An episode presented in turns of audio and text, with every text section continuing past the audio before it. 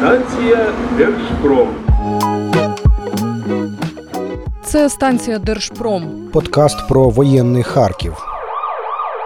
Місто, що живе, працює, Захищає, допомагає, не спить ночами, рахує ракети, лікує, воює. ремонтує і знову живе.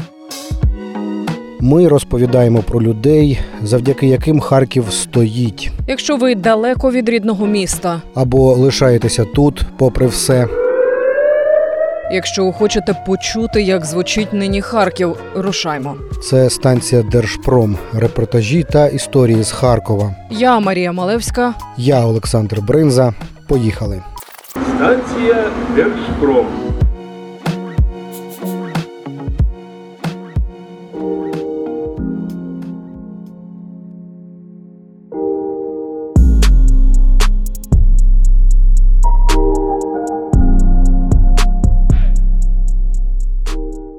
Сьогоднішня наша поїздка буде на межу Харківщини і Луганщини. Українське військо відбиває ворога все глибше і глибше, і тепер передові позиції перемістилися вже набагато далі. Ми їдемо в гості до харківських аеророзвідників, а заїдемо, самі того не планувавши до Луганської області. Е, Про цей підрозділ ми багато чули від армійців з інших бригад, від артилеристів, танкістів, чию роботу аеророзвідники коригують. Тому напросилися подивитися, як працюють так звані пташки та ті, хто їх запускає. Сьогоднішня програма, наче й про війну, але багато ми говоритимемо з хлопцями про те, що вони робитимуть після перемоги. Бо цей харківський підрозділ об'єднав людей геть різних професій: будівельників, кухарів, інженерів, цивільних пілотів. Ми рушаємо до добровольчого формування Хартія. Станція Держпром.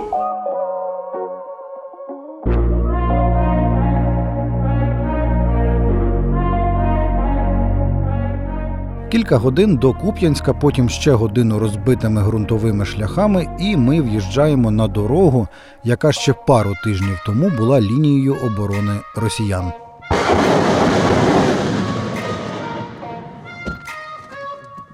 Це попереду нашої автівки працюють гради, наче постоявши в заторі, перечікуємо і їдемо далі. Тут навіть із повним приводом кидає на всі боки. Звичайним легковиком тут не проїхати. Дорога, вірніше напрям, прострілюється. Туди, куди ми з вами їдемо, там чутно стрілецькі бої, окрім того, що от ми з вами проїхали важку техніку, да, там танки, гради та все інше. То тут ця ділянка дороги, вона не до речі, от що цікаво, вона нещодавно була лінією оборони ще буквально тиждень тому. Вона була лінією оборони росіян. Вони там робили фортифікаційні споруди різні, ви їх побачите. Ну а сьогодні вони вже наші. Але звісно, перед тим як від- відходити, вони все замінували. Вони замінували дороги протитанковими мінами, вони замінували посадки протипіхотними мінами. От це головна небезпека. При кермі Ігор на псевдо Еней. Він киянин, але служить у харківському підрозділі. Поруч із ним на пасажирському Дмитро із позовним Рагнар. Діма харків'янин. Вони один із екіпажів аеророзвідки підрозділу Хартія. Тобто в мене є ось така пряма робота. Це розвідка літальними апаратами. А військовий досвід у вас був Нема, ніякого. Мене не брали в військкоматі перший тиждень. Я не був в АТО. Я не маю військово-облікової спеціальності, бо не проходив військову кафедру. Тому я перший місяць війни я був Києві, я примкнув до місцевої ТРО в перші ж дні і займався як будівельник фортифікаціями оболоні для того, щоб ворог не прийшов з Бучі, Гостомеля, ми там окружну, кільцеву київську укріплювали. Ну я там позаймався цим. В квітні мене запросив Всеволод.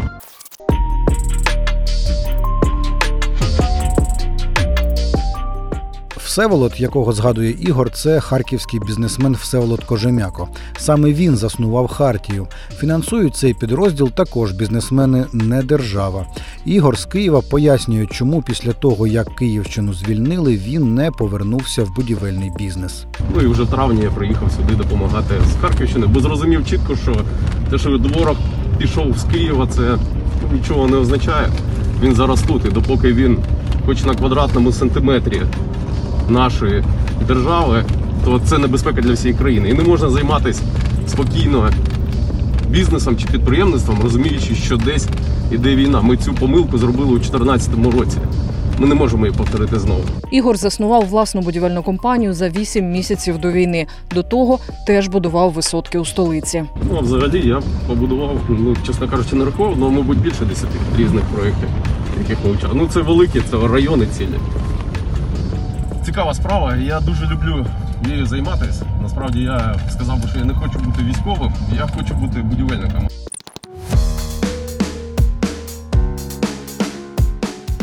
Побратим Ігора Дмитро до 24 лютого працював сушефом у кількох харківських закладах: суші, роли, піца. Потім е, пішов в ТРО записуватися, не взяли без військового досвіду.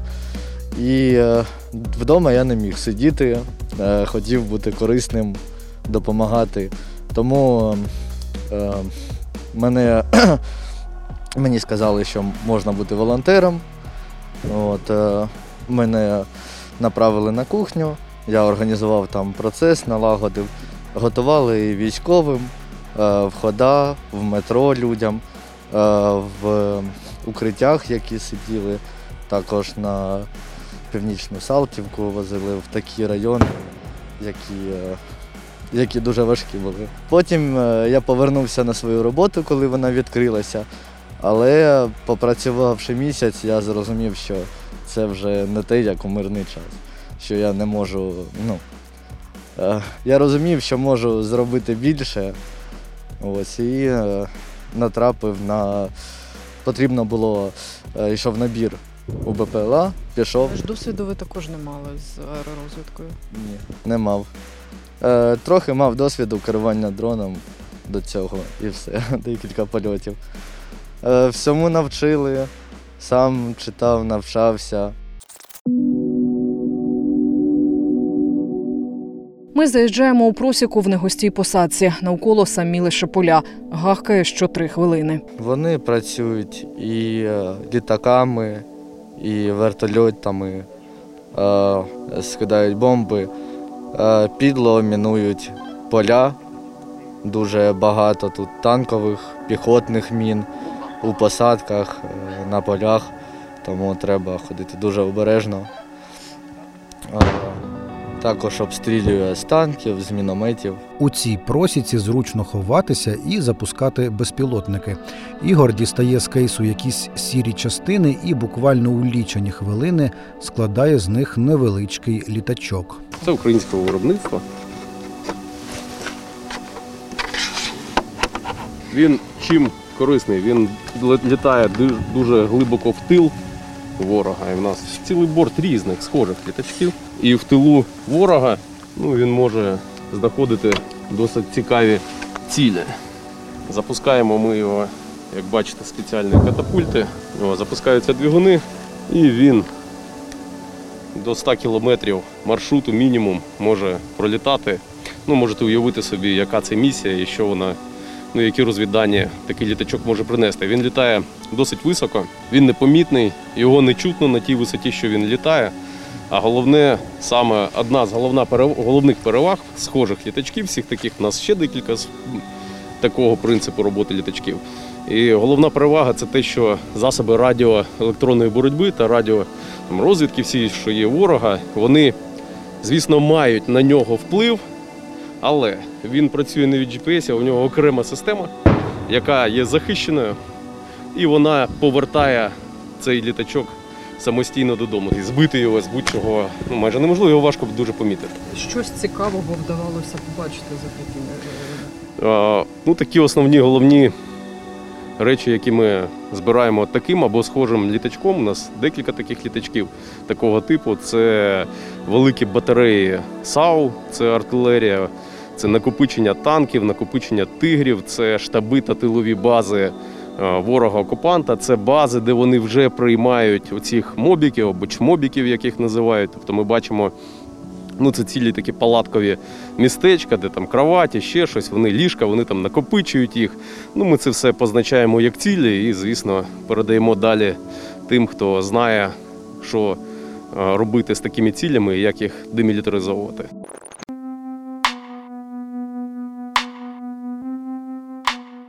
Нещодавно, завдяки розвідці, ось таким літачком українському війську вдалося нанести удар по наметовому містечку мобілізованих у глибокому тилу росіян.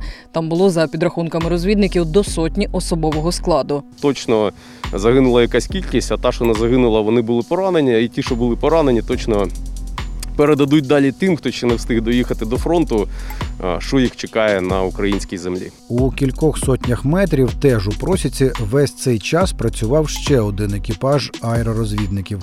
До нас під'їжджає їхній позашляховик. Вітаємо вас в Україні! Доброго вечора. Олександр інженер, Вадим пілот цивільної авіації. Ми, ми виконували завдання по виявленню цілей. Знайшли сьогодні дуже багато цікавих цілей. Це більше 10 танків, е, скупчення в одному місці 6 танків, е, два, які проривалися на, там, на сусідній населений пункт. Е, Ми їх е, прям фіксували, коли вони здійснювали обстріл. Е, Далі ми їх провели, знайшли місце, де вони ховаються. Також після цього е, ми займалися коригуванням нашої артилерії. Е, На жаль, там не всі цілі були вражені. Але ми зробили великий задаток на, на завтрашній день. Сьогодні ми проведемо нараду, під, проведемо нараду з артилеристами, визначимо пріоритетні цілі на завтра і будемо далі намагатися їх вразити.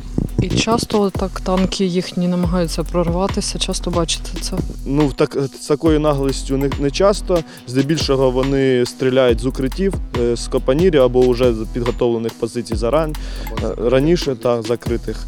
Але з, так, з такою наглістю, що вони викатуються прямо на посеред поля і рухаються в наш бік, це не часто таке ми спостерігаємо. Наскільки близько вони підійшли сьогодні? Вони підійшли десь ну, 3 кілометри це максимум було.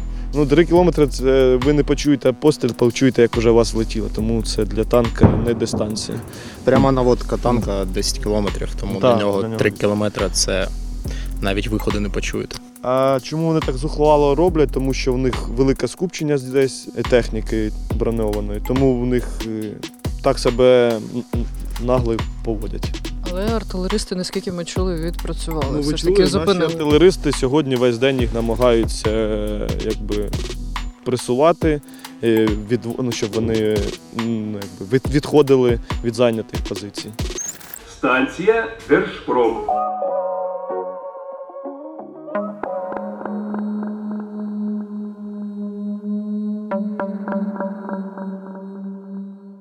Поряд із нами у сусідній посадці видно нові фортифікаційні споруди. Виявляється, це будували для себе росіяни ще пару тижнів тому, розповідає киянин Ігор. Поруч це лінія, нова лінія оборони, яку почали окупанти та відступаючі російські війська будувати після того, як в них посипався фронт на лінії Балаклія Куп'янськ Ізюм. Вони відкотились одразу на ці позиції. В них був час, вони там тримали оборонні рубежі. В них був час це побудувати. Але врешті-решт вони залишили і ці позиції, незважаючи на те, що буквально тиждень, півтора тижня тому, що вони їх будували. І ці доти, і ці окопи, і ці оборонні лінії. Навіть можете побачити, що це накопано. Технікою, екскаватори, ще щось. Тобто це звичайна техніка. В них, якщо вони тут копали, то ви маєте розуміти, що для них це ще був тил. Ви як будівельник, як, оцінюєте? А, Якість на трієчку. Поки небо затягнуте хмарами і аеророзвідники чекають на команду від артилеристів, чию роботу коригують, хлопці е, дістають щось схоже на газове туристичне спорядження. Зараз будете каву пити. Вода закипатиме кілька хвилин. Ця фронтова розчинна кава тут на передових позиціях завжди найсмачніша, навіть коли в місті ти звик пити зернову з апарату і у модних кав'ярнях. Розпитую Ігоря про те, як поводиться нині тут противник. Ну, дивіться, він намагається тримати оборонні бої, якісь окремі оборонні рубежі. Тобто він відходить зі своїх оборонних рубежів, а наші війська потроху їх віджимають. Тобто, е, здебільшого є постійний контакт, ви самі це чуєте, різних е, видів озброєння, різних родів військ, але ну, відчувається наша перевага і видно, і чутно. На цьому напрямку ми знаємо всі, наскільки це важливий напрямок. Знаємо, що на цьому напрямку противнику тримати його точно недовго залишилось.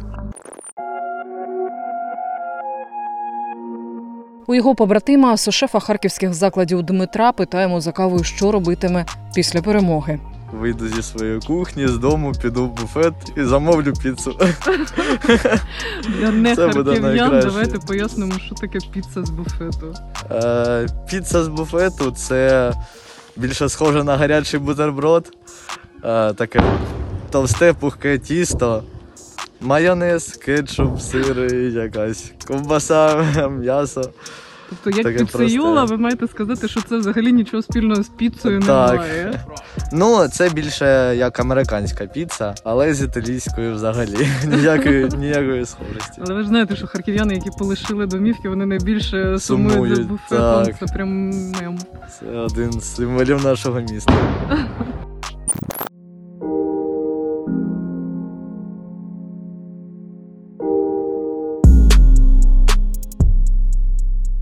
будівельником Ігорем ми багато говорили про архітектуру, відбудову українських міст і те, якими вони мають бути після того, як окупантів вдасться відігнати. Е, Умовно, якусь травму її неможливо забути, і потрібно пережити. Тобто люди мають це пережити. Це приблизно так, як так само, як і з Маріуполем, а також з іншими розбомбленими містами, або там, де були масові е, страти, як Буча, Ірпінь, там Гостомель та інші міста.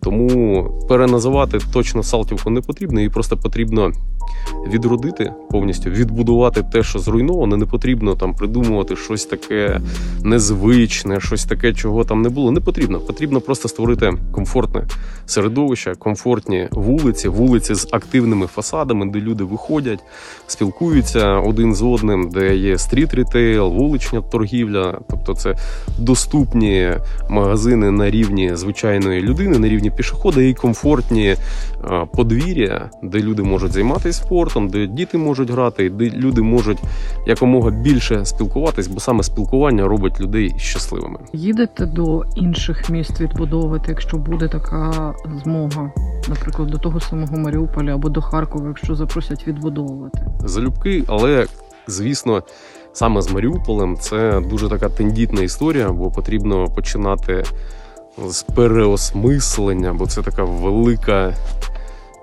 Біль для всіх тих, хто поїхав, для всіх тих, хто лишився. Вони бачили все це на власні очі, всі ці жахіття, весь цей страх, і його неможливо просто так щось побудувати, замінити фасад одним іншим. Тобто цю пам'ять і не забути.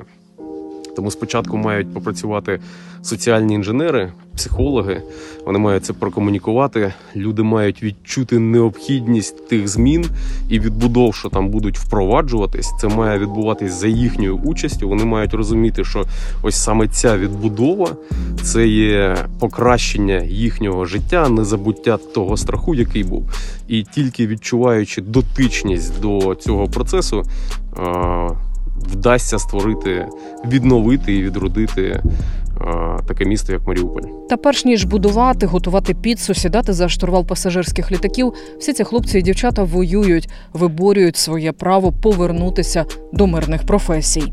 І так як я будівельник, от моя дружина, вона дуже мудра, в мене жінка, вона каже, що війна це час військових, а після війни одразу настає час будівельників. Тому, щоб приблизити цей час, я маю виконати спочатку цю військову роботу.